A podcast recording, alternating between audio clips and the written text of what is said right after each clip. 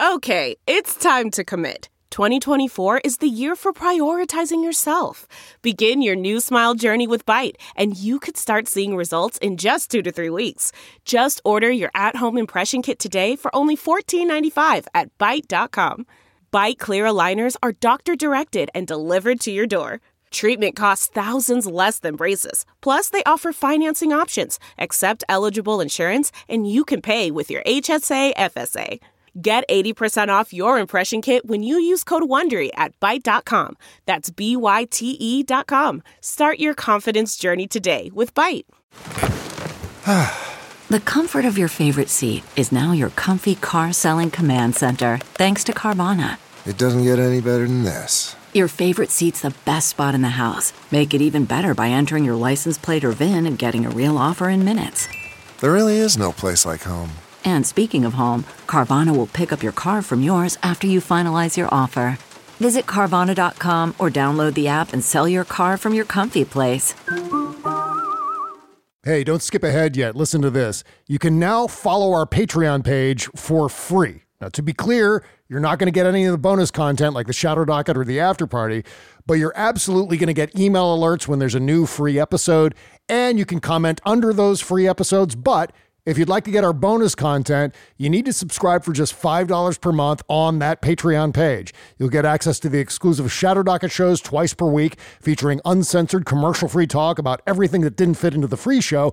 Plus, you're going to get access to the Patreon app and the chat room, and you'll be supporting this fully independent podcast as we guide you through the chaos of the 2024 election year. So get going. Again, that's bobcescashow.com or patreon.com slash bobcescashow. And now let the cartoons begin. No. The Bob Cesca Show. Bob Cesca. Hi, Bob. Hi, Bob. Hi, Bob. The Bob Cesca Show. From our nation's capital, it is Thursday, January 25, 2024, and this is the Bob Cesca Show on the Sexy Little Podcast Network. Hi there, I'm Bob. Hello, Bob. Hi, day 1100 of the Biden Harris administration, 285 days until the 24 presidential election. You find me on threads and Instagram. The Bob Cesca is my handle. Twitter, Bob Cesca underscore go. Patreon, BobCescaShow.com. And those people, they're the goth ninjas. It is Jody Hamilton, the executive producer of the Stephanie Miller Show. Yeah, patreon.com slash Stephanie Miller Show. And David T. Rex Ferguson. Music project is Astral Summer. Hey. AstralSummer.bandcamp.com. Also patreon.com slash Astral Summer.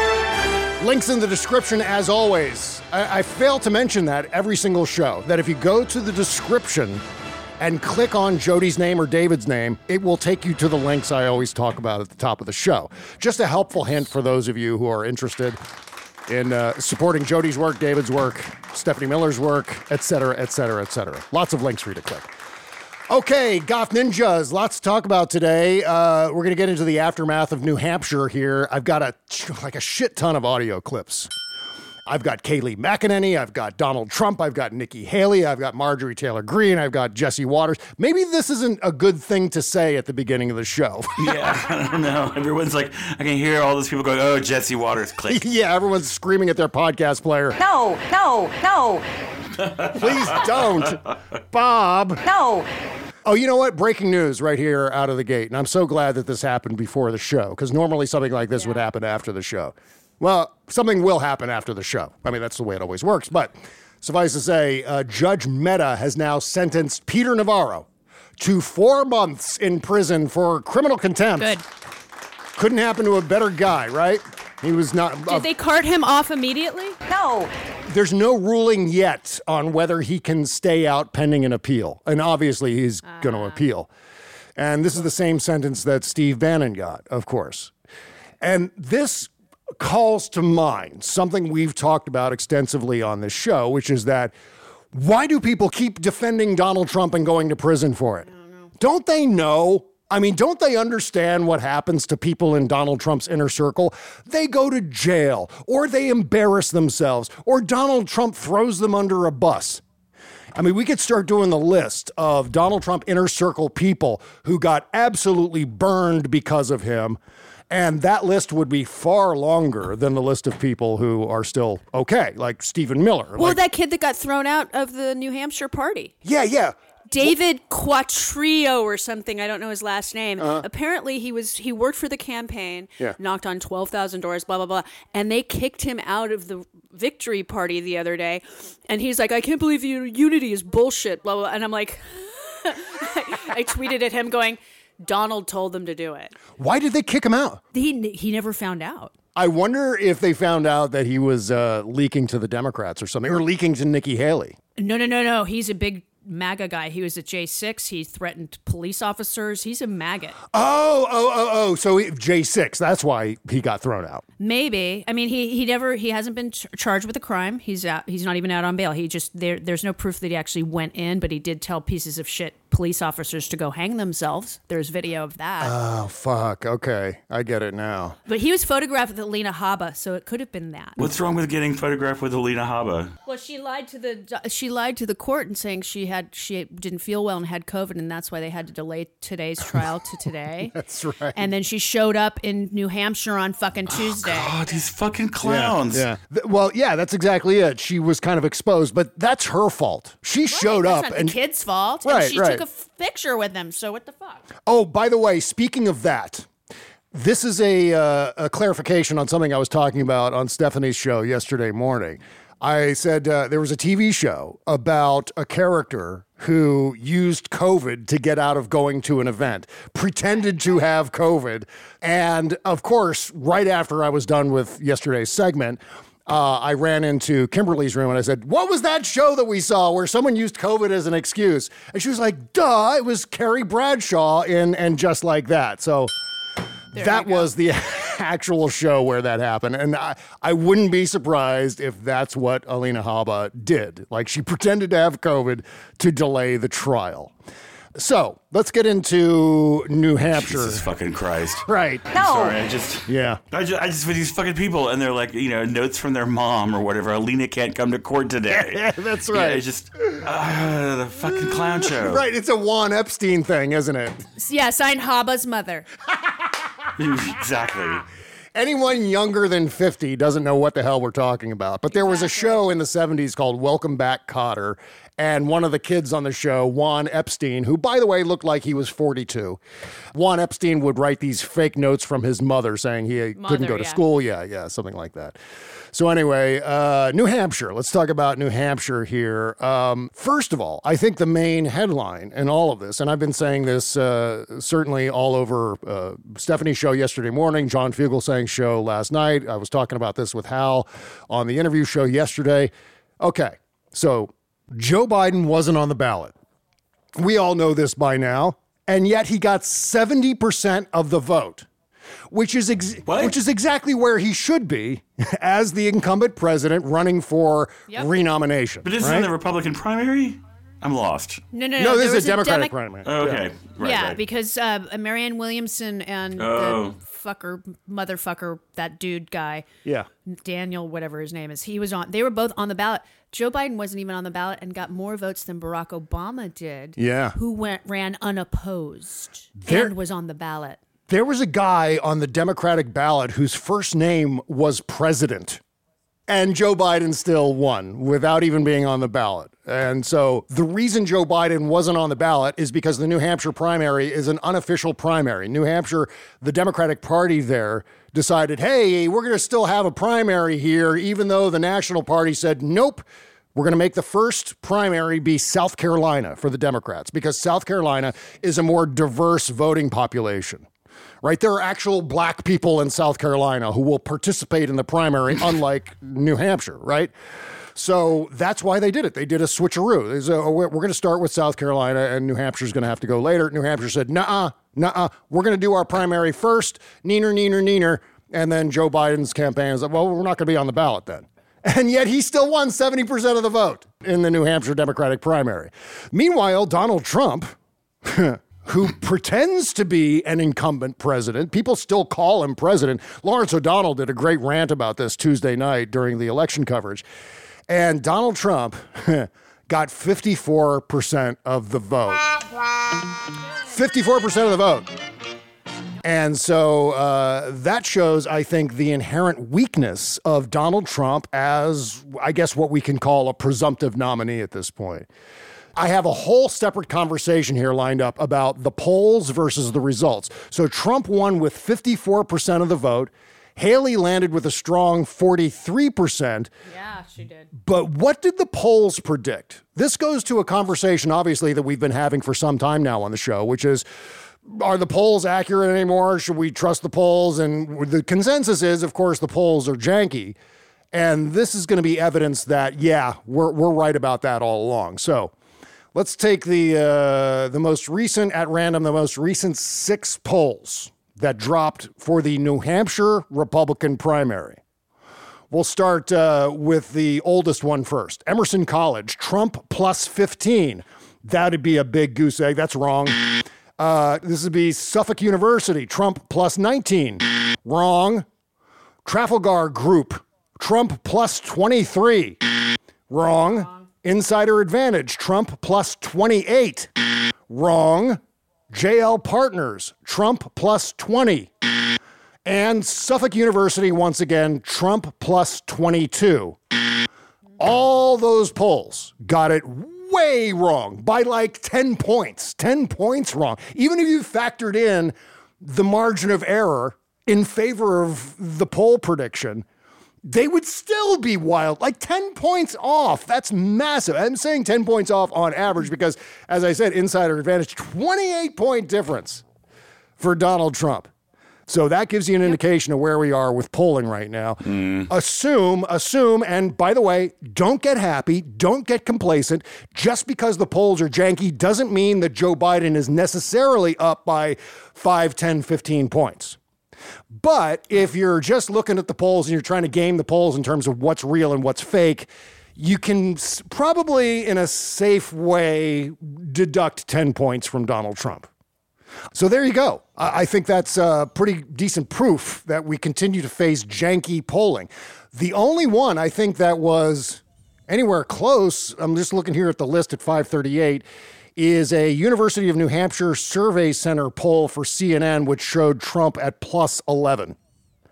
So some of the polls maybe are accidentally correct.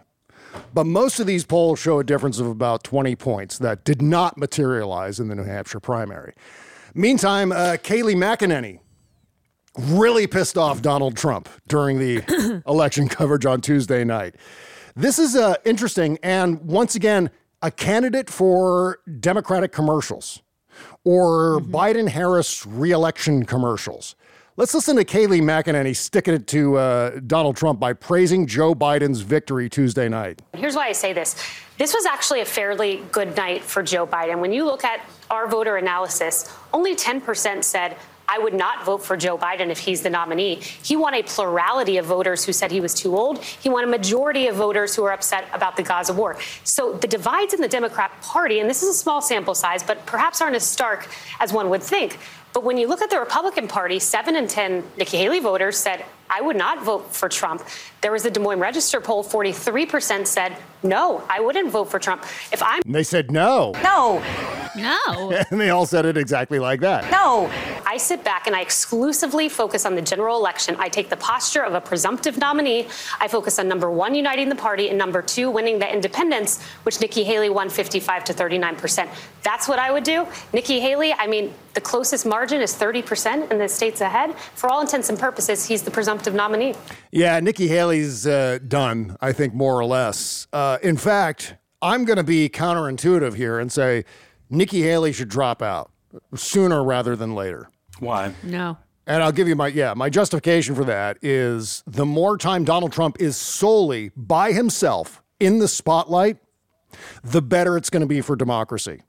Because I think a lot of voters, regular and I'm talking about regular voters, the folks, the people who don't pay attention to politics 24/7 like we do. They haven't been really focusing on Donald Trump since like January 6th, 2021. So now Donald Trump appears to be the presumptive nominee for all intents and purposes. As Kayleigh McEnany was saying, he's probably going to be the nominee. I mean, all things being normal, he's going to be the nominee. And these people need to see Donald Trump and be reminded of why they despise Donald Trump so much in 2020, why they voted against him in 2020. They need to be reminded of that constantly. And the more time Donald Trump is in that spotlight by himself without anyone else running against him in the primary, the more time those people will be able to uh, uh, remind themselves about why they hated Donald Trump in the first place. Obviously, dropping out now would extend that timeline between now and November right? Instead of waiting till Super Tuesday or waiting till uh, March, April, May, somewhere in there. Um, that's probably okay still. That's still enough time for people to go, oh, that, that's right. Donald Trump's insane. I forgot. And there are people who are like that. I mean, not everyone, again, is you know, paying attention to Donald Trump 24 7. There are just normal right. people who drive their kids to soccer and go to the grocery store and go to their job and do their thing. They sit in traffic listening to podcasts completely unrelated to politics. You're the lucky, stupid bastards. and suddenly, whammo, they're hit over the head with the uh, orange cartoon sized anvil. Ugh. And it's like, oh, fuck. I mean, he is far worse than he was in 2020. Mm-hmm. So, uh, Donald Trump, in response to Kayleigh McEnany's rant, said this I don't need advice from RINO Kayleigh McEnany on Fox. I, I just had a giant victory over a badly failing candidate, Bird Brain, and she's telling me what I can do better. Save your advice for Nikki, he said. See? And you were talking about people who, like, t- totally like sat there and ate shit from a bowl with a spoon on TV for Donald Trump. Kayleigh McEnany right. floated some of the most egregious falsehoods and misdirections of the fucking Trump presidency, and yet she dares to say one tepid thing about the new the election results, and she's like bird brain. You know, I just ugh. yeah, he's such a piece of shit. Why do they keep doing it? Why do they keep walking into the Trump propeller? And Kayleigh's never going to learn her lesson.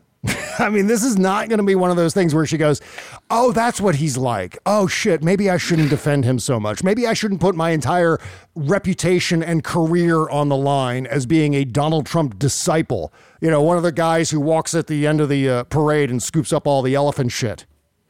That's what Kayleigh McEnany with a and, spoon, with a spoon, right? And Donald Trump being the shitting elephant in this metaphor. So she's doing that, and now she's getting uh, an indication of what Donald Trump does to people in his inner circle. People who have vociferously defended him over the years, from the press room to the you know the dais at Fox News Channel, and so now she's called a RINO. Donald Trump's calling her a RINO, for God's sake, in the same thought in which he calls Nikki Haley bird brain. Mm-hmm. and you know what? You know what's going to happen? Nikki Haley is going to drop out and endorse Trump. that's the, that's the, uh, the truly heinous thing. I know. It's like the whole repeat of Tim Scott. That's what it's going to be with Nikki Haley.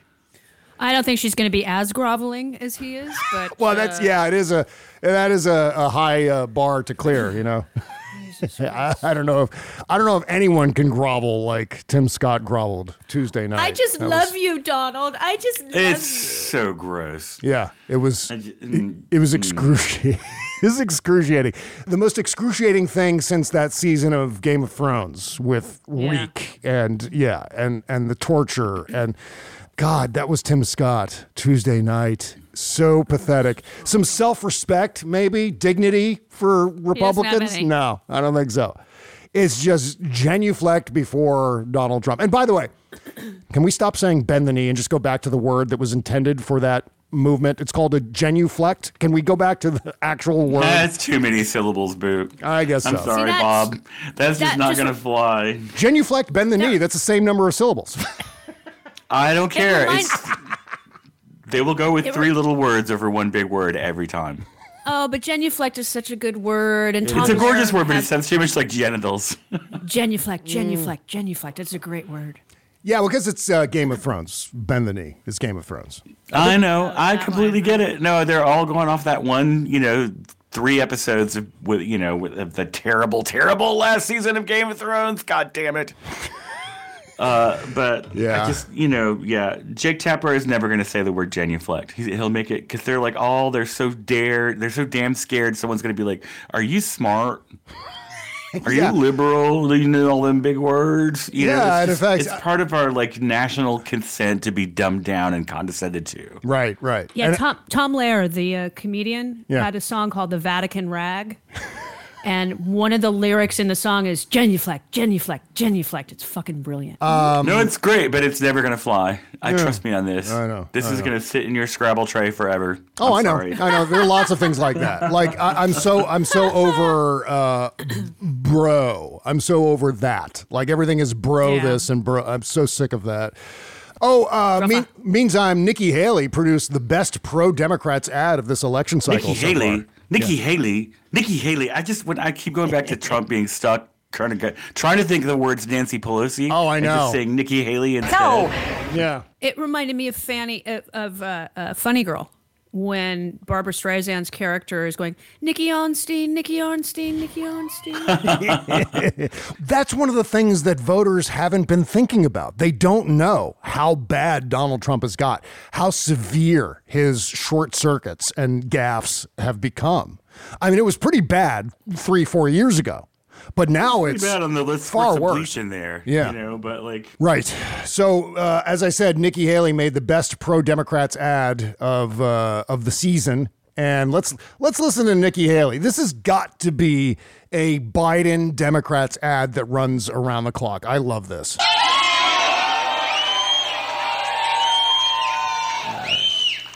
With Donald Trump, Republicans have lost almost every competitive election. Accurate. We lost the Senate. We lost the House. We lost the White House. Mhm. We lost in 2018. We lost in 2020. And we lost in 2022. The worst kept secret in politics is how badly the Democrats want to run against Donald Trump. yeah, I love the guy. I love the guy yelling in the background. At one point, Nikki Haley said something about immigration. Then the guy who was yelling uh, in the background goes, "Unbelievable!" It was like Chris Farley was there, like- something. You know, I was gonna say in the van down by the river. Yeah. Yeah, exactly. And I was expecting when Nikki Haley started saying, "We lost in 2018, we lost in 2020, we lost in 2022," and then she goes, "Ah!" She does the Howard Dean yell.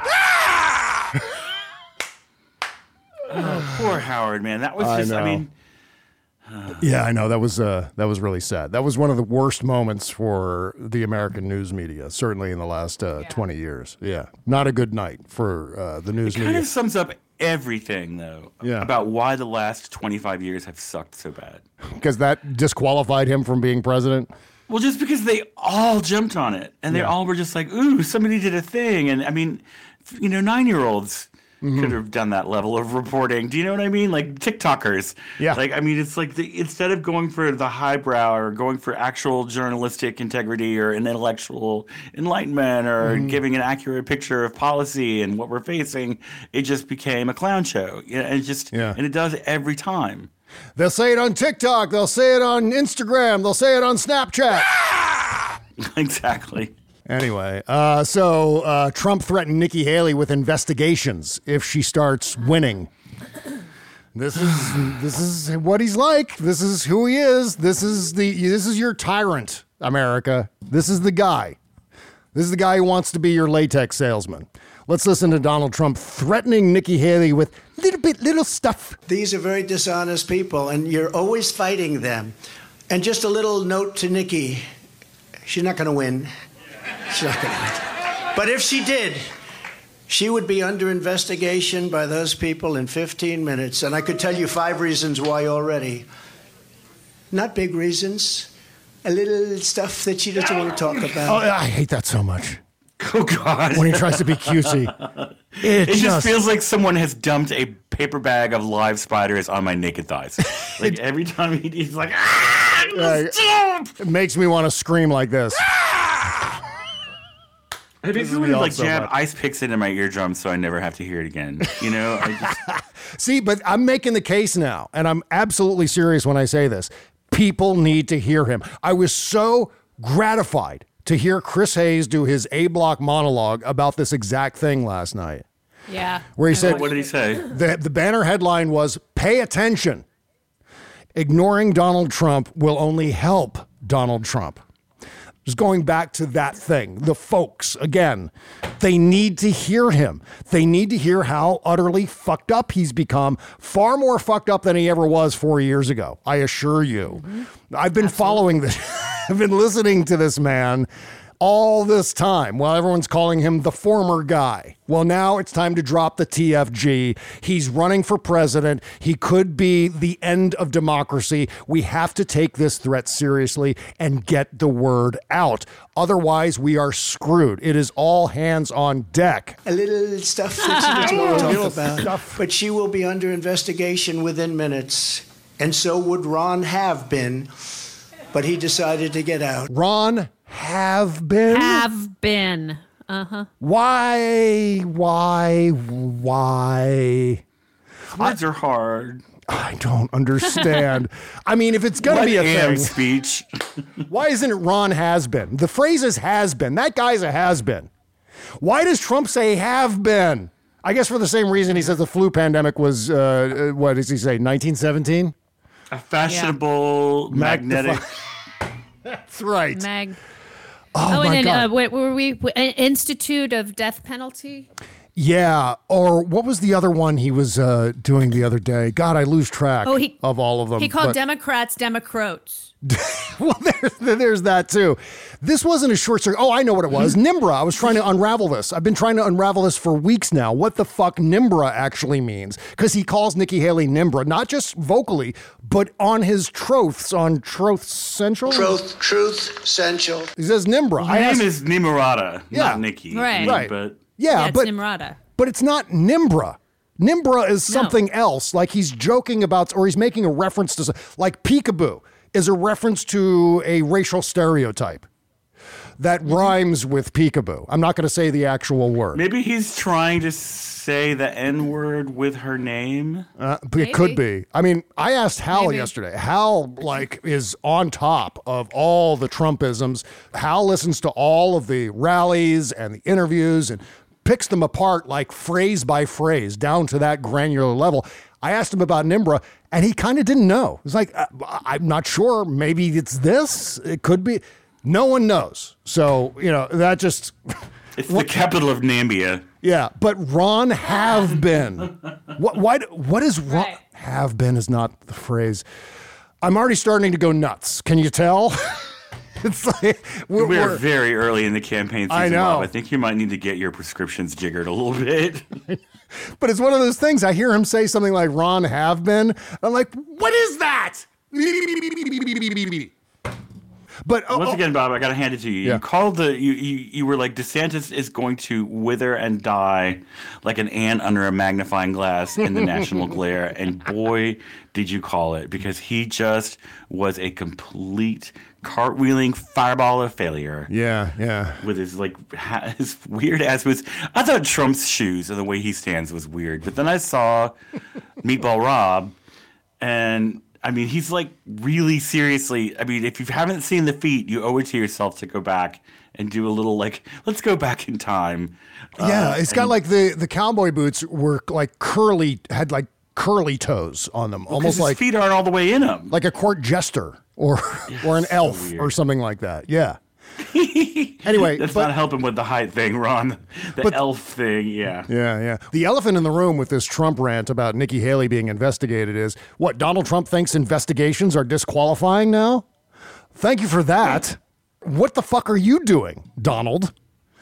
Anyway, that, uh, obviously the hypocrisy. We're in the post-hypocrisy era. None of that matters anymore. All right. Well, there's still more to come here. Uh, we've got Trump's numbers with independent voters, and it's tragic. I think GOP Yeah. consultants are shitting their expensive pants right now. Plus, uh, Jesse Watters doesn't understand how elections work. He's their primetime anchor. He's in that that sweet, sweet Bill O'Reilly eight o'clock slot and he has no idea how elections work. We're going to listen to a very confused Jesse Watters here in a second.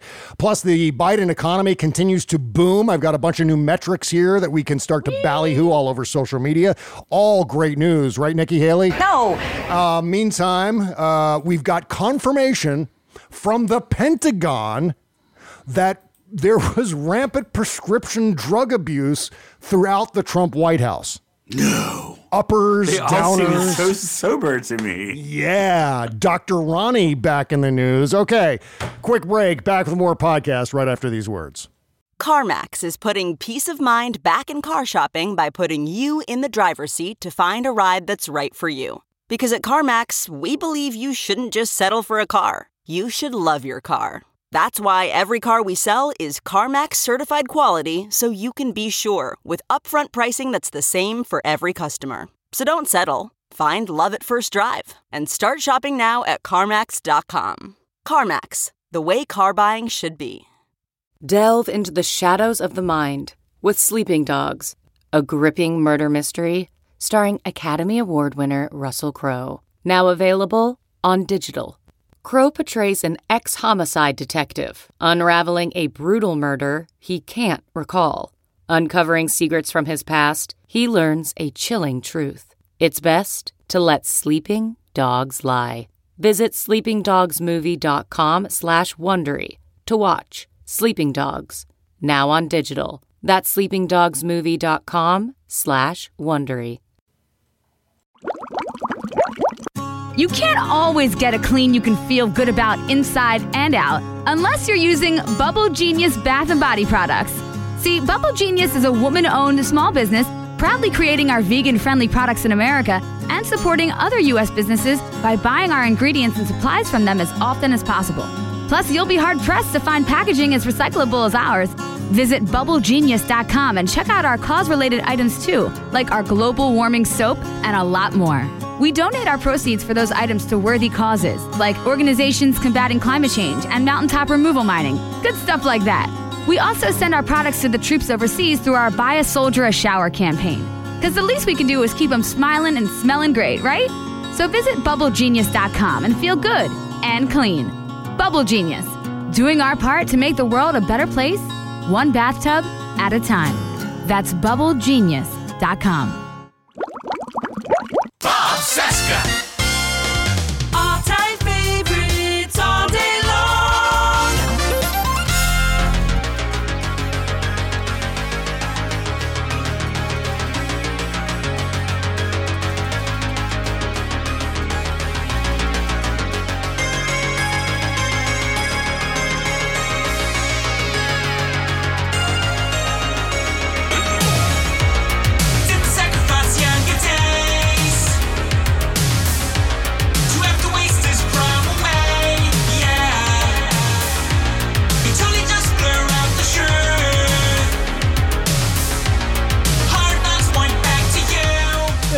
To the Thursday podcast.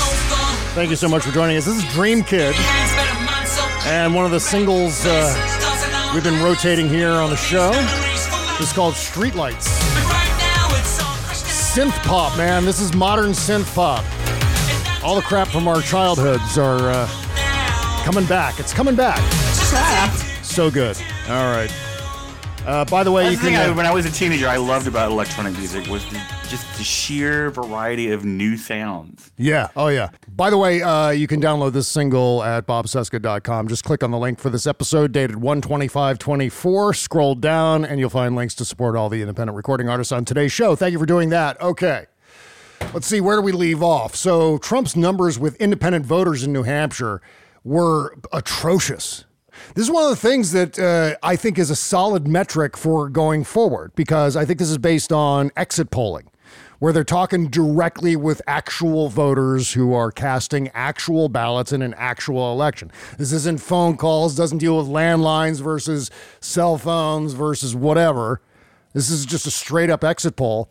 So among independents, Trump got 37%, and Nikki Haley got 61% of the vote in New Hampshire. Mm. That's a, a huge deal. And this is obviously, this and historically, very, very bad for Donald Trump. In fact, previous Republican nominees did much better with independents in New Hampshire in previous years, obviously, than Donald Trump is doing right now with independents. So, this, I think, is a gigantic warning sign that the general Mhm. election is not going to turn out as well for Donald Trump as he thinks or as as his supporters think. So, or as the polls, for that matter, believe. So, I hope it's a Goldwater Miller blowout. Sorry, Stephanie. Yeah, well, you know what? there's a chance it could be that. I mean, it could be a pretty significant victory for Joe Biden. It just it just requires us to do the work. You know, I, I feel weird. Or I was- Reagan in 84, because he won all but one state, I believe, in 84. Yeah, yeah. Either of those will be nice.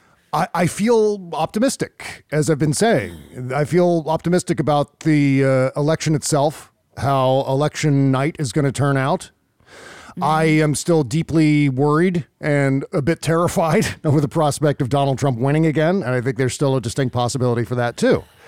We Yeah, just I have to do the work. all be battened down like it's DEFCON one. you Yeah, know? right, Yeah. right. Like everybody needs to be high alert, ready for dirty tricks and misinformation and whatever craziness. Because I, you know, and we also need to bear in mind that when he does lose, he will eh, pretend he didn't. Yeah. So let's, you know, it's going to be 2020 and 2021 all over again. Yep. Get ready for a lot more AI in the course of the campaign. AI disinformation, like we heard with that Joe Biden robocall. And in addition to the actual AI fuckery, bear in mind too that the existence of AI is going to give people like Donald Trump an excuse to wiggle out of any other scandals.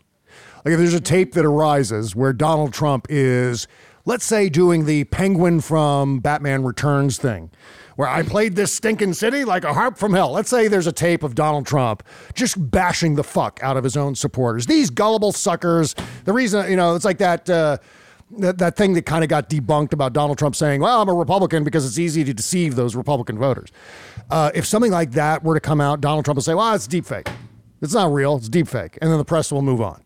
And so that's, I think, maybe even more of a danger than the actual AI dis- disinformation itself. So, meantime, Jesse Watters, this goddamn oh, troll. Here we go. Yes. Awful human. With his punch me face, just doesn't understand how American elections work. He doesn't understand the difference between a primary election and the general election. And how these are, we're talking about different populations of people and different preferences, different candidates. So let's listen to Jesse Watters completely bungle this. This is on prime time on Fox News Channel. How can you say that the guy who's beating me and Already, he sounds drunk. He sounds so stoned. How can you say that Greenland is The is strategic? bidding me. Greenland is a strategic place up there. Their green room is full of booze. Let's Sounds more like Dr. Ronny is backstage, just like handing out, like, you, know, pick a pocket, How can you uppers, say- downers. how can you say that the guy who's beating me and will beat me for the rest of the primary will lose the general election and then the loser of the Republican primary, Nikki Haley, will win the general election? Because that's her argument and I don't understand it. Do you? Yes, because the general election is different from the primary. It's a because in different the dynamic than the primary voter. Yeah. I mean, and by the way, we've only had two very small, very white states vote. Exactly. And we're talking about uh, a primary where Donald Trump is running against Nikki Haley, and and Mm-hmm. just a handful of people are voting versus the entire country, where Donald Trump would be Mm-hmm. running against Joe Biden. Meaning the contrast is different, the terms of the debate are different, the platform planks are different. Everything is different. That's how shit suppose works. the dynamic between Greg Gutfeld and, and, and Jesse Watters is like? I mean, is Gutfeld like, God, this guy's a fucking idiot. I gotta would be nice to him. Yes, yes, you're exactly right. That's my assumption. That Gutfeld Do you think hates Watters, Watters. is we're just like, oh man, Greg, you're so cool, you know, or like, Yeah. what's the deal? That's it because I think Gutfeld has been around longer than Jesse Watters has. Jesse Watters was just like a production assistant under Bill O'Reilly, who eventually Bill O'Reilly decided, hey, let's send this asshole out to harass homeless people and to harass high school principals, non combatants. That's how Jesse Watters got his start. Being that mm-hmm. guy who goes and hangs out, stalks teachers in parking lots or at their homes knocking on their door or intruding in their driveway or garage or whatever. That's Who was it was. that took him to task? It was a, it was someone who I thought was going to run for office and then he didn't or something. He was like an Iraq war vet. He was like, "You happy doing this, Jesse? Being a O'Reilly's little butt boy?" Like, yeah, it was hardcore, and they actually ran the video, which showed me that actually even O'Reilly is contemptuous of Jesse Watters. Yeah, I totally remember that. Uh, I don't remember exactly who the person was, but I, I remember that scene. I remember Jesse Watters going to Union Station in New York City and finding people who clearly suffered from mental illness or drug addiction, and he just relentlessly made fun of them. Mm-hmm. Basically, narked on them. Like, how dare you, homeless person? How dare you live here in this train station? You know, seeking shelter from the cold and the rain and the awfulness outside. How dare you do this? Just going around, hilarious. Bill O'Reilly thought it was funny as fuck. Big, big ratings. Jesse Watters goes around, punches homeless people verbally. I just remember him like harassing old ladies in Chinatown, you know? Yeah, yeah. And I just, I'm like, dude, why? He even did one thing where there was some uh, some guy, some homeless person who took a crap in the middle of I don't know Fifth Avenue or something like that, and he made a whole segment around this guy. Donald I Trump? mean, yeah. All right. Uh, probably. I don't know. But seriously, th- this became a source of comedy. This is how awful Jesse Watters is. And obviously, as we heard, he doesn't know anything to make up for the fact that he's just a horrendous person. And I seriously believe that Greg Gutfeld is resentful of Jesse Watters. I think Greg Gutfeld sees right through Jesse Watters knows that he's a charlatan, that he's nothing but a, an overpaid troll. And I'm sure that Greg Gutfeld would rather have that eight o'clock slot himself rather than being relegated to uh, to late. Yeah, we've seen your show, Greg, Yeah, and just how excruciating it is. It's painful. It's like uh, like that Bruno Kirby character in Good Morning Vietnam. It's that level of awfulness, like cringe, cringe comedy. Okay, so meantime, the Biden economy continues to boom, boom, boom, boom. What do you say about that, Howard Dean? Ah! I agree. So, first of all, the fourth quarter GDP numbers are out. Fourth quarter 2023, and I'm trying to open this file. Here we go. Here we go right now. U.S. economy booms with 3.3% growth in the final quarter of 2023. Enormous. It's much stronger growth than economists expected and caps a year of economic resilience. This is from Axios, as the nation avoided a projected recession. That's not going to happen, Chuck Todd. Virtually no recession. Chuck Todd. The I economy. think of all uh, the things that we could accomplish, could accomplish in a second administration. Yeah. we can expand the court, the Supreme Court. We can continue to clean up. Yeah. the environmental disaster. I mean, just like, I just, I'm sorry. I, it, so much of me has been focused on what we can't let happen Mhm. in November that I just suddenly just it opened up in front of me as you were talking. Just Yeah. the vista of like, ah. I mean, it's gonna if he he does if if he wins his second term, which hopefully, please God, he will. It's gonna be more theatrics from the the dumb shit caucus. Oh, yeah. and more Hunter, Hunter, Hunter. But We're entering into a period of economic prosperity that's already underway in terms of the numbers, but in terms of people actually feeling the economic boom, we're at the cusp of that. And do we really want to change horses midstream, as the uh, cliche goes, and suddenly get a, a, a tyrant president who, first of all, is going to make sure that he's never ousted from office, that he's going to stay in office permanently? There will not be an opportunity to vote him out. And in the process of doing that, like every Republican president for the last hundred years, Donald Trump will preside over another deep recession.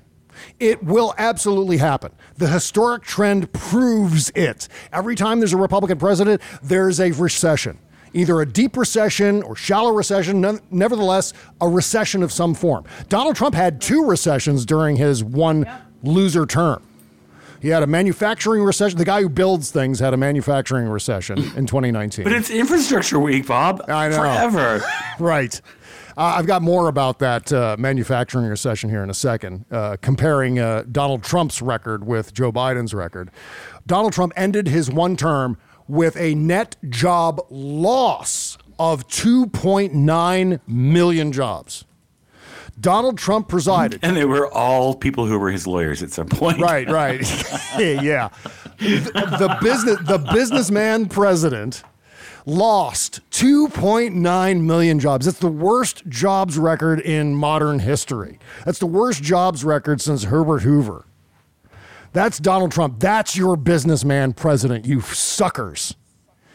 Jesus God. So there's that. Um, let's see. The economic growth has been underpinned by booming consumer spending that continued even as prices for many items remained steep and interest rates rose. That dynamic continued in the fourth quarter, which saw consumer spending boom, rising at a 2.8% annual rate, only slightly easing from the 3.1% in the previous quarter.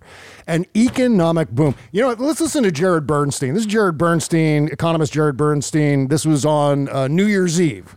So we're setting the Wayback Machine about a month. And this is how you talk about the booming economy. Here's Jared Bernstein. Well, I think on New Year's Day, a good place to start is uh, let's look at what folks were saying uh, last New Year's at the beginning of this year. you had most financial outlets and many economists assuring us that a recession was inevitable and uh, that the unemployment rate would have to rise many points in order to get inflation down.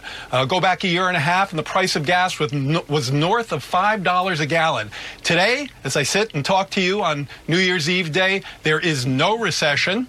Uh, unemployment has been below 4% for 22 months in a row. Price of gas this morning was $3.11 on average across the nation and below $3 a gallon in 28 states. Now, this combination of lowering inflation and inflation is on a solid glide path back to its pre pre-pandemic rate. This combination of tight labor markets and easing prices has led to real wage gains. On a yearly basis, wages for mid-level workers have been beating prices for 9 months in a row. That's a trend, Mike, not a blip. Now, you hmm. reasonably ask why isn't that uh, reaching more Americans? Well, if we look at our two most closely watched measures of consumer uh, sentiment, consumer confidence, they both rose big time in uh, December. One was up 10%, the other a whopping 14%. Wow. Now, that's one month. That's not yet a trend. But it's certainly suggestive that the measures that this president is taking to help provide support and relief to families like the one he grew up in are working and that people are starting to feel it. Uh, the amazing thing about this economic boom, by the way, is that you can draw a direct line from the economic indicators, the strong economic indicators, to actual legislative achievements, signature achievements by the Biden administration and the uh, congressional Democrats. It's the infrastructure, uh, or I'm sorry, the Inflation Reduction Act. It's the bipartisan infrastructure bill. These are things that have juiced the economy in a significant way. So these are definitively Joe Biden accomplishments. Mm-hmm. I don't care what you think about his age or whatever, his stutter or whatever you have to say about Joe Biden personally. He is a competent president who has achieved significant things in a time of extreme divisiveness. Well, a presidency isn't just one man or woman. Right. They bring in a whole echelon of Yeah. Eco- economists and civil servants and defense people and planners and thinkers and you know and the whole problem with the Trump administration is that they were trying to run it like they ran the Trump org which Yeah. was like five stupid people on a giant mound of phony paper Yeah. you know and it just like Yep.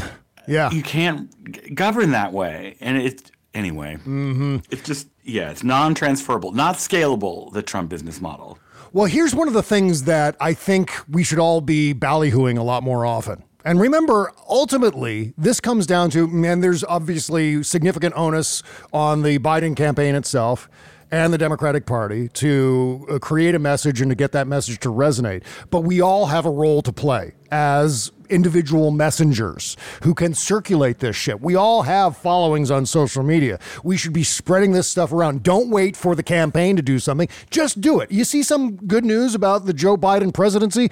Share that shit. For example, construction spending for factories is booming right now.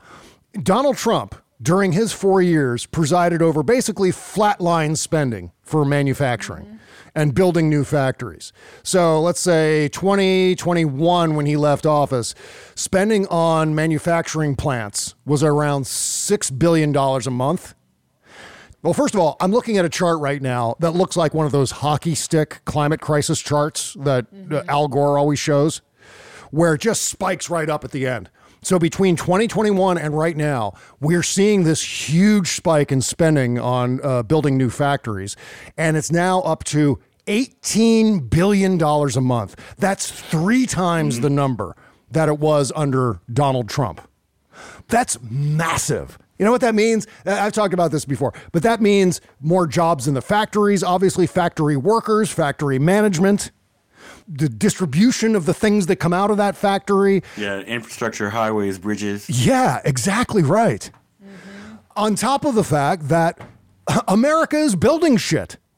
I mean, these are American factories. Uh, Once again, like the uh, Inflation Reduction Act and the bipartisan infrastructure bill, you can draw a direct line between this and something like the CHIPS Act, which was another massive signature achievement for the Biden administration.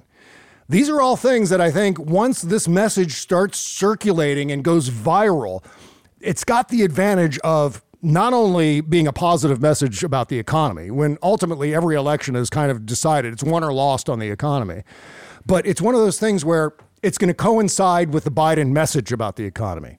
So people are going to hear Joe Biden and the Biden campaign ballyhooing their economic successes, and it's going to coincide with the real feeling by consumers, by voters, that the economy is in fact booming. That sense of, oh, things are, my God, things are really good right now. So uh, that's all great news for the Biden campaign. Meantime, we got to talk about this Pentagon investigation because this is vindication for all of us who were talking about this when uh, Dr. Ronny Jackson was nominated by Trump for the Department of Veterans Affairs. And so, right around that time, Jon Tester dropped a press statement, or I forget exactly what the format was, but he accumulated a bunch of evidence that Dr. Ronny and the people working for Dr. Ronny were just distributing all kinds of prescription drugs to White House staffers handing out things like Provigil. Remember, we were talking about Provigil, which is a cognitive enhancer. I wonder if I Donald still Trump want got to try that one. I gotta say, like, even though like, You wanna know, sample like, it? You wanna sounds- sample?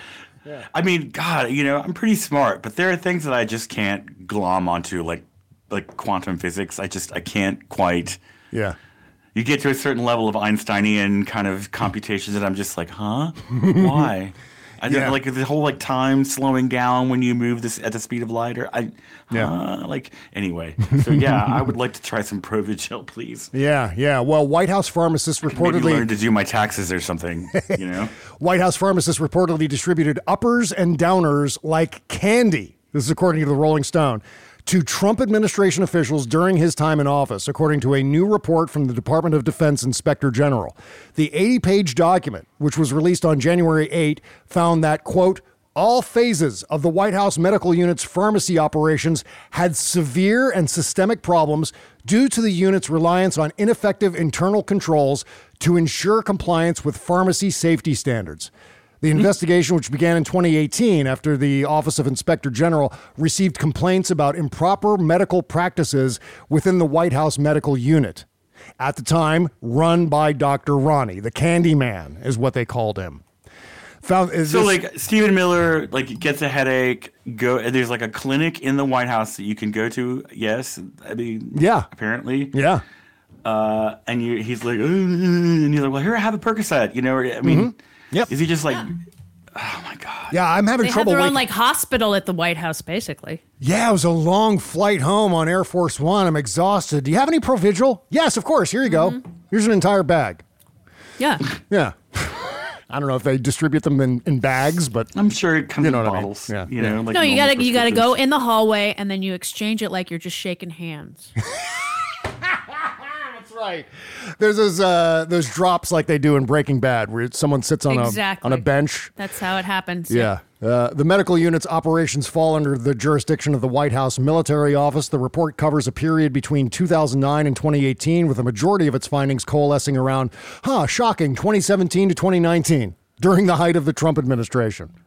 While Trump lived under the White House roof, the pharmacy reportedly kept messy, handwritten records, spent lavishly on course. brand name medications, and failed to comply with a slew of federal law and Department of Defense re- regulations governing the handling, distribution, and disposal of prescription medication.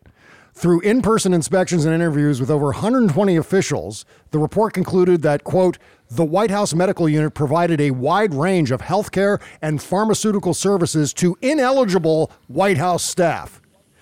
In violation of But you can't law. get a job there if you have anything on your credit rating or you've like ever smoked pot. Right. Like I mean, Right. aside from like the president's family, Mhm. right? Yeah. To get a job at the White House, you have to have basically been a Christian missionary since birth. One witness told the DOD uh, OIG that pharmacy staff regularly prepared go bags. See, I was right. Go bags. It's a go bag.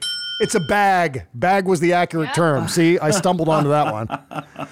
Go bags of prescription medication to White House staff in advance of overseas trips. Quote, one of our requirements was to go ahead and make packets up for the controlled medications. And those would typically be uh, Ambien or Provigil, and typically both, the witness said. So we would normally make these packets of Ambien and Provigil. With a lot of times they'd be in like five tablets in a Ziploc bag. Okay, Bob. We. I know. Jesus. Sorry. Let it go. I know. I know. and so I mean, the odds were that it was going to come in a bag know, or a I bottle. I mean, I'm- you only had a 50 I mean, it's like, you know, we're not handing them out in like, you know, kangaroo pouches or something. I mean, Yeah. Well, I'm so seldom- jelly. He's got some drugs in his pouch. Yeah. I'm so seldom correct that I'm glad that I finally got something right here. Uh, Oh, I see. Yeah, yeah. So yeah, so obviously what they're doing here is they're giving out Ambien, and then to counteract the effect of the Ambien, they're giving out Provigil, which is like putting a humidifier and a dehumidifier in the same room and letting them battle it out. You know, it was Steven Wright joke. And so, Stephen. like, I wonder if there was any like press statements or b- b- scandals that occurred because someone was Ambien sleepwalking in the White House and just doing shit. Like, uh, Didn't it make Roseanne Donald- super racist at some point? but uh, yeah, I mean that that could actually be a thing. Like maybe Fire and Fury was all about Donald Trump Ambien sleepwalking. He was he was Ambien threatening nuclear war. And I'm joking really about that. See but him as an Ambien guy. Like I see the rest of them taking Ambien, but like he's the one that's like up tweeting at three thirty in the morning. Oh, yeah. and I just like I think he, Trump is like strictly uppers dude. yeah. Stri- well, but then he has these drowsy speeches too. So maybe he's Yeah, it says here uh, Provigil is a stimulant used to treat narcolepsy. Both are considered controlled substances. Jesus. I know someone who Uh, has narcolepsy. It's a serious, it's a It is. serious problem, and she, No, it's, it's hard for her to do terrifying. anything. It's really difficult. Yeah, it is. It is. and it also like it, it's stress makes them like floods their brain with the sleep signal, and Mhm. so Yeah, no, my friend Dawn has it, and it's it's hard for her. I mean, she's obviously lived with it because she's in her early fifties, I think. Um, but it's difficult. I mean, driving. Think about it. You get stressed out in traffic. Boom. I mean, it's it's not. oh A, god, how terrifying. You know, think about Yeah. it. And she does. You know, I mean, that's hard. Um, so it's it's I. She seems fine. Whenever Mm. I have yet to see her have an episode, Yeah. but um, she's also on that drug most likely that I would imagine is not fun to be on. Well, this is obviously not going to people with actual narcolepsy. So this is just handing them out. Okay, you, you're it's a little groggy from being on Ambien. Here's some Provigil to wake you up. It's the typical thing. It's like Elvis, Elvis Presley in the 70s. That's what he used to do. So uh, thank you, Dr. Ronny. Yep. Rocky Mountain Mike. He's Trump's friend until the end, Dr. Ronny. Takes a drink, it kinda helps him think, Dr. Ronny. Dr. Ronny. He's a man Trump likes to say is gonna privatize the VA. Watch him crash and burn, Dr. Ronny. Well, well, well, Trump's feeling fine. He's six three, weighs two thirty nine. Dr. Ronnie. Yeah, Rocky Mountain Mike, Rocky MNT, and Mike on Twitter. Yes, so still to come here on the show, we got to talk about uh, this bipartisan immigration bill, which is uh, in danger of being killed thanks to reneging Republicans and Donald Trump himself. So we'll talk about that here in a second. Plus, 64,000 rape victims became pregnant in states with abortion bans. We're going to talk about that too and wrap up the show right after these words. Okay, picture this. It's Friday afternoon when a thought hits you. I can spend another weekend doing the same old whatever, or I can hop into my all-new Hyundai Santa Fe and hit the road. With available H-Track all-wheel drive and three-row seating, my whole family can head deep into the wild. Conquer the weekend in the all-new Hyundai Santa Fe. Visit HyundaiUSA.com or call 562-314-4603 for more details. Hyundai, there's joy in every journey. Okay, picture this. It's Friday afternoon when a thought hits you. I can spend another weekend doing the same old whatever, or I can hop into my all-new Hyundai Santa Fe and hit the road. With available H-Track all-wheel drive and three-row seating, my whole family can head deep into the wild. Conquer the weekend in the all-new Hyundai Santa Fe. Visit HyundaiUSA.com or call 562-314-4603 for more details. Hyundai, there's joy in every journey.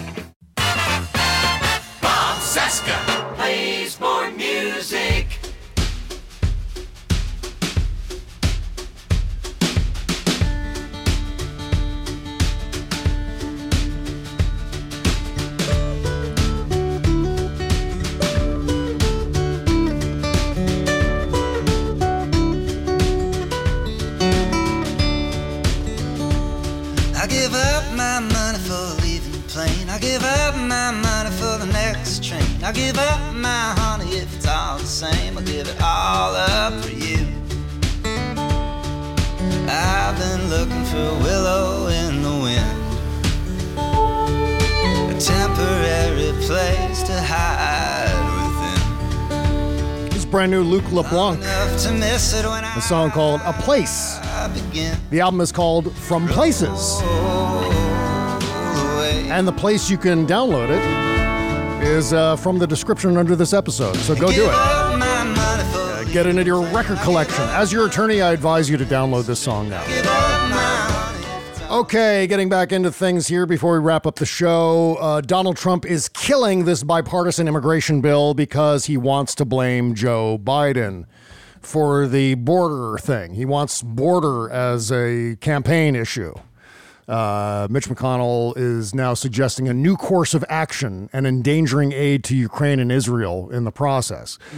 According to a GOP source familiar with the matter, McConnell told Republicans at a private Wednesday meeting that they are, quote, in a quandary given the bipartisan talks over immigration have created intra party feuding and may have closed off a path to getting a massive package approved this Congress. The fresh doubts from the GOP uh, Senate leader, one of the leading proponents of uh, more Ukraine aid, suggest Congress may have to punt on the issues altogether or break up the package into individual pieces, though no decisions have been made. McConnell's goal at the meeting, sources said, was to lay out his colleagues or lay out to his colleagues that there was no clear path ahead unless members are willing to compromise. So, this is all about Donald Trump's push to kill this bipartisan immigration deal. Yep. Yep. Yep. This reminds me of Nixon in 68, Reagan in 1980. Mm-hmm. They'd rather have the issue than solve the problem. And they're obviously operating behind the scenes clandestinely to get this thing killed. Donald Trump's reelection chances are more important than actually doing this thing that they were on the verge of passing. And then whiny diaper baby starts throwing a fit and crapping his pants, and then Mitch McConnell has to back away. Because no matter what happens, Mitch McConnell and the Republican Party are always going to kiss Donald Trump's ass. And I don't understand it. I don't understand. I don't understand it either. I, you know, you, you. I mean, I, at this point, you would think that they would be just sick of him, but I mean, they're Yeah, they keep whizzing on the electric fence, right? they're such cowards. Mm-hmm. Right. McConnell, what's his face? Lindsey Graham, you know, and it's like, you guys, I mean, where is your sense of like, we were here first? You are, you are, you know, arriviste. You Yeah. fucking like, you know, carpetbagger. You didn't have a political affiliation before you decided to run for president. Right. You were, you know, why didn't you run for New York mayor or something? But no, you got to, I mean, and, Well, Donald Trump isn't the only person running for office this year. Uh, No. Every Republican in the House is running for office this year. Yep. Uh, what is it? Something like uh, I don't It's know. a third ele- of the Senate. Yeah, it's like yeah. I want to say somewhere around what is it, eleven or fifteen Republicans up for reelection this year. Yeah. Uh, there are more Democrats up for reelection in the Senate, Right. obviously, which makes the map ta- tough for uh, uh, Democratic chances on the Senate side. But nevertheless, fucking Senate. yeah, yeah. I just every now and then I, you just, I get mad because like you know Idaho has like the same population as like one borough of LA, Mm-hmm. but they have two senators.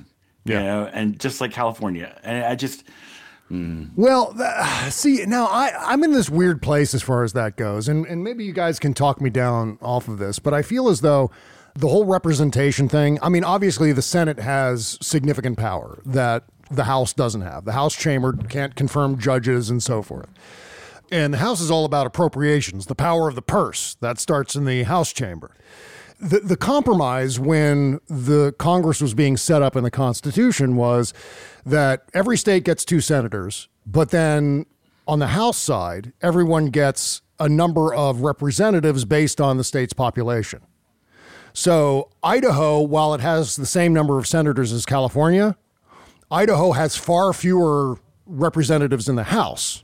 So when it comes to so when it comes to appropriations, Idaho has a bit less of a say when it comes but to we treat the bills. Senate as the greater body. Yeah. people don't like they. Well, you it know, is called the upper up from the House yeah, to yeah. the Senate, Mhm. and the well, Senate they consider has, it more deliberative, and it's it's based on bullshit. It's it's Yeah. it's bullshit. Yeah. I, It's I'm bullshit sorry, but I just think it- I think it's it's terrible. And also, California should have more representatives than it does.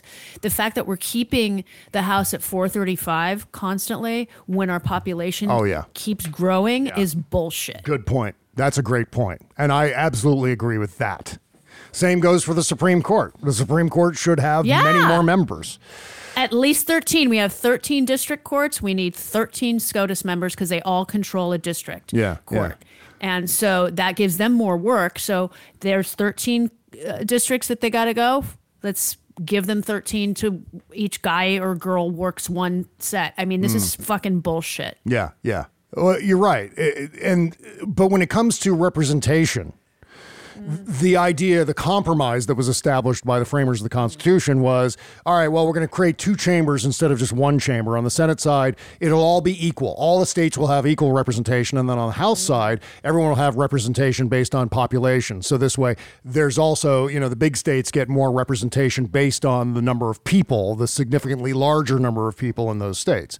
So I, I feel as though that's a fair compromise, uh, but I think maybe the division of power needs to be a little bit more even. Maybe the House having some sort of role in uh, approving, you know, or advising consent on other matters that are maybe the same level of importance as approving judges, something along those lines. So maybe there's a solution. I don't know. Anyway, uh, so one last thing here before we wrap up. Um, 64,000 rape victims out of a total 520,000 rapes resulted in pregnancy in all these states with abortion bans. It is a nightmare. God. Yeah. I mean, it is phenomenally bad. Now, it doesn't say here in this article whether or not all those pregnancies uh, were carried to term, but we should assume that they were because abortion is illegal. I mean, some of them could have been legitimate miscarriages or whatever. Uh, but that's a, a huge and catastrophic number. Yeah. Uh, the research letter published by the Journal of American Medical Association Internal Medicine, JAMA Internal Medicine, as it says here, and headed up by the medical director at Planned Parenthood of Montana, estimated that nearly 520,000 rapes were associated with 64,000 pregnancies across 14 states, most of which had no exceptions that allowed for terminations of pregnancies that resulted as a uh, because of rape. Texas topped I the mean, list. Sixty-four thousand. It's a whole city. Yes, I mean of women. Like I mean, that's sixty. I just I can't even wrap my head. ar- I mean, Yeah. I guess I knew that that many women were getting raped Mhm. on Well- some level, but it just Oh no, it's more than that, David. Uh, Those are just the ones. those that are the were pregnancies. Pregnancies. Those are the ones. That, yeah. yeah. those were the Yeah. ones that weren't like sodomized or just you know. I mean, that's the thing. It just- Five, five hundred. I'm glad you brought this up, David, because uh, the abortion aspect of this is obviously super important. sliver. But but we're talking about 520,000 rapes in these states. 520,000 rapes, rapes. People what are getting city raped. five hundred twenty thousand. Wait, but I thought that in Texas, Governor Abbott was going to get rid of rape. Oh God. Hat tip to Dana Goldberg for that. But Yeah, yeah, he said yeah. he was going to get rid of rape. I'm just going to stop rape. And it's like, cool. hmm 45% of the rape related pregnancies uh, occurring within Texas, researchers estimated. 91% of the estimated rape related pregnancies took place in states without exceptions for rape, according to the researchers. Few, if any, of the women and girls who became pregnant uh, because of rape obtained in state abortions legally. Uh, suggesting that rape exceptions fail to provide reasonable access to abortion for survivors. See, the problem with these kinds of laws, even if there is an exception for rape, what doctor is going to do this? What doctor, what hospital, what doctor's office is going to jump into that fucking propeller?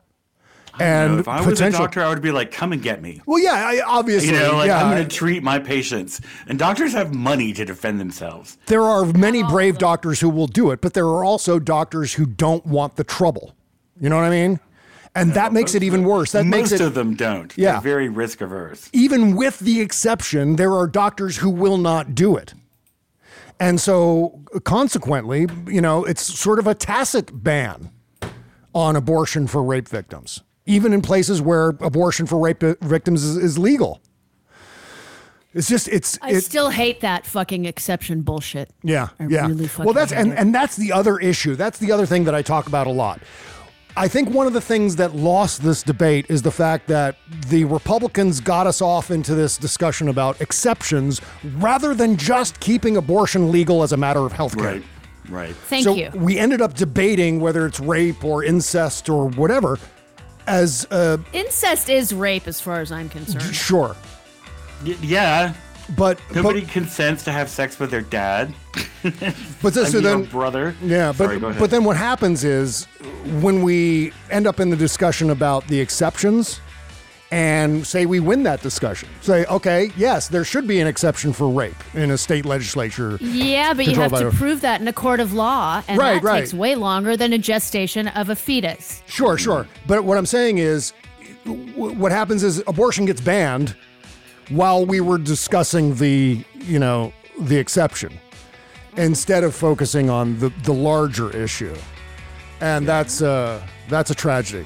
And, and that's where, you know, Republican consultants have completely fucked up America on so many levels. And this is one of the major, major levels.